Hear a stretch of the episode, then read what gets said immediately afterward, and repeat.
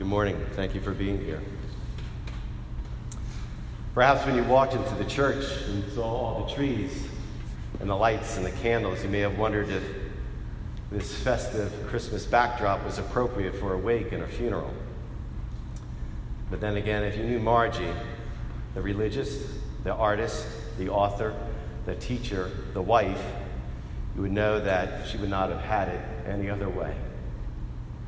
So it's no surprise that she was called home to the Lord on Christmas, the day that we celebrate Jesus Christ as God incarnate, fully human, fully divine, born of Mary, to live among us, and in order to show us and teach us the key to eternal life with God.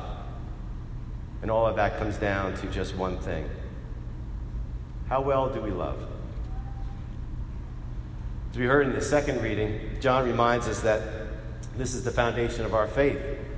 That God's love for us is so great that God sent his only Son into the world so that we may have life through him by learning to love others as much as God loves us. It's really that simple.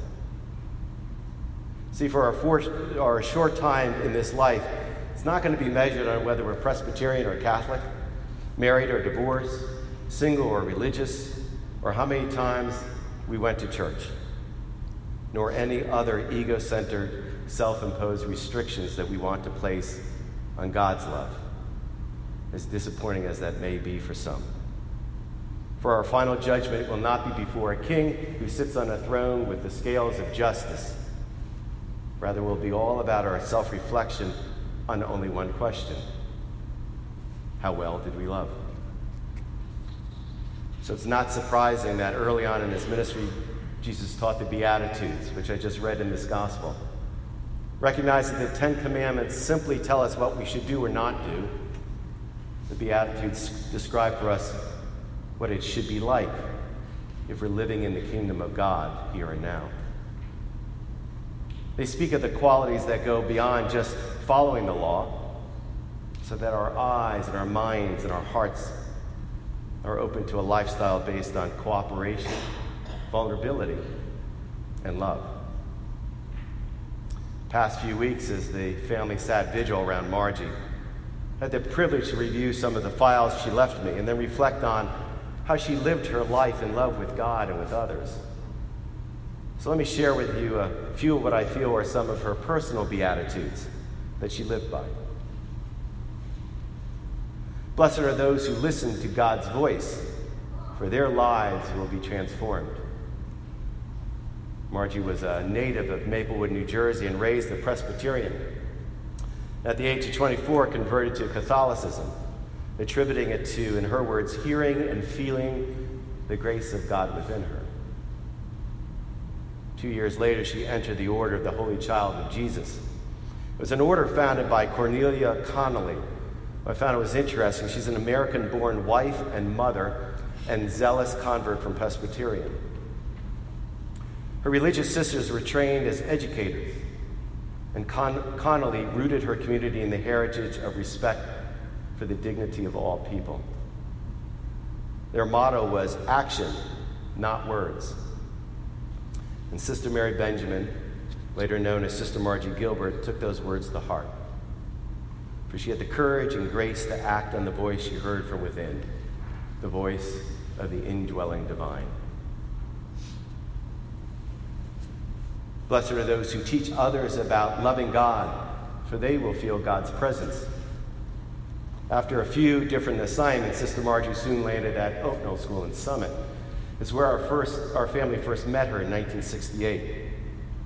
And even at an early age of nine, I can still remember the first time I met her. My mom had just been hired at Oak Knoll to teach math and science, and she was able to then place my youngest sister, Mary Jo, who was age four at that time, into the kindergarten.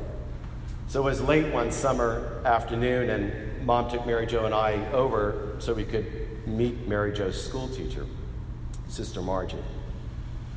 I remember her as someone I would not mess with. She was very sweet, but she was very strict and extremely well organized. Her classroom, there was nothing out of place. Trust me, right now, heaven is getting a bit rearranged. Truth be told, I was a bit happy that it was Mary Jo's teacher and it was not going to be my teacher. But little did I know that uh, how this was for my family a beginning of a lifelong friendship and so much more, which would change our lives forever. So during her ten- tenure at Oak Knoll, Margie was an incredible teacher, not only for Mary Jo, but for all the children of the school. During her early years, she wrote a number of award winning books, including one co authored by our mom. In 1974, she wrote a book that helped parents teach the faith to their children called Faith at an Early Age. I did find you can buy copies somewhere online. Her ideas were somewhat really remarkable for that time and still provide sound advice today. For example, when she wrote, Don't be overly focused on trying to teach your child too much about God too soon. Instead, using prayers of thanksgiving, first impress upon boys and girls the love God has for them and the need for them to love others. Wow. It was then in 1975 she wrote and produced the only authorized and approved child, children's version of Godspell, bringing the Gospel of Matthew alive for so many grammar school students. Here's what she had to say in an interview Godspell made Jesus come alive for me as both humorous and human. The songs made me dance, body, heart, and soul. I knew there was something that had to be shared and experienced for children. And so that's what she did. Actions, not words.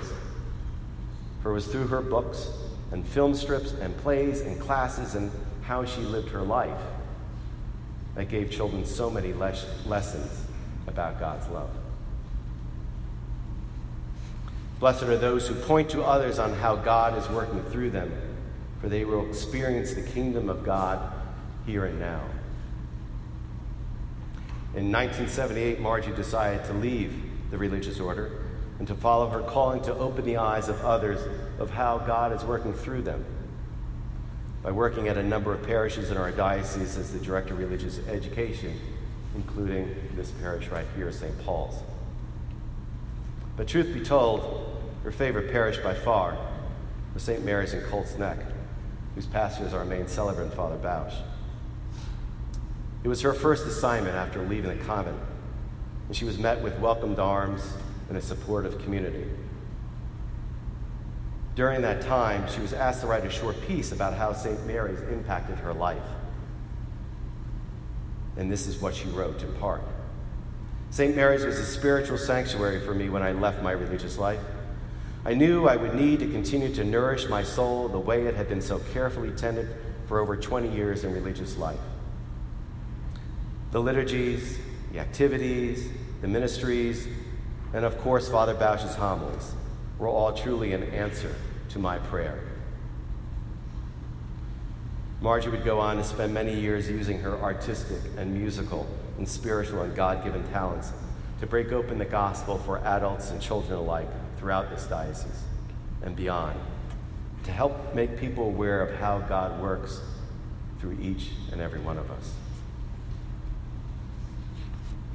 Blessed are they who give glory to God in love of others they will be loved in return. Our beloved mom died in November 2000. and our dad's heart and all our hearts were broken. He had faced a long 10 year journey of dealing with mom's health issues, and he was now alone. so it didn't take long for word to get out that dad was a 71 year old, highly desirable bachelor. So every so often he accepted a handful of dinner invitations from local widows, but he always stayed connected with Margie, who lived down the block. So it was a year after mom died, early in December of 2001, that I got a call from dad. And this is how it went. He's like, uh, Jim, I just want to let you know, um, Margie and I are dating. Now, mind you, I have four boys. They're all teenagers or preteens.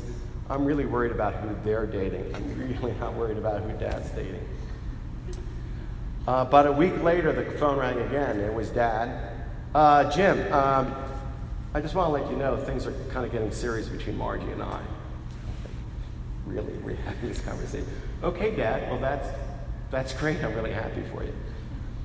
And then, yes, only a week later. So, uh, Jim, so I just wanted to give you a call. I'm going to be calling all your siblings. I just want to let you know uh, Margie and I are going to get married next year. It's like, okay, well, we'll get the champagne out. Congratulations.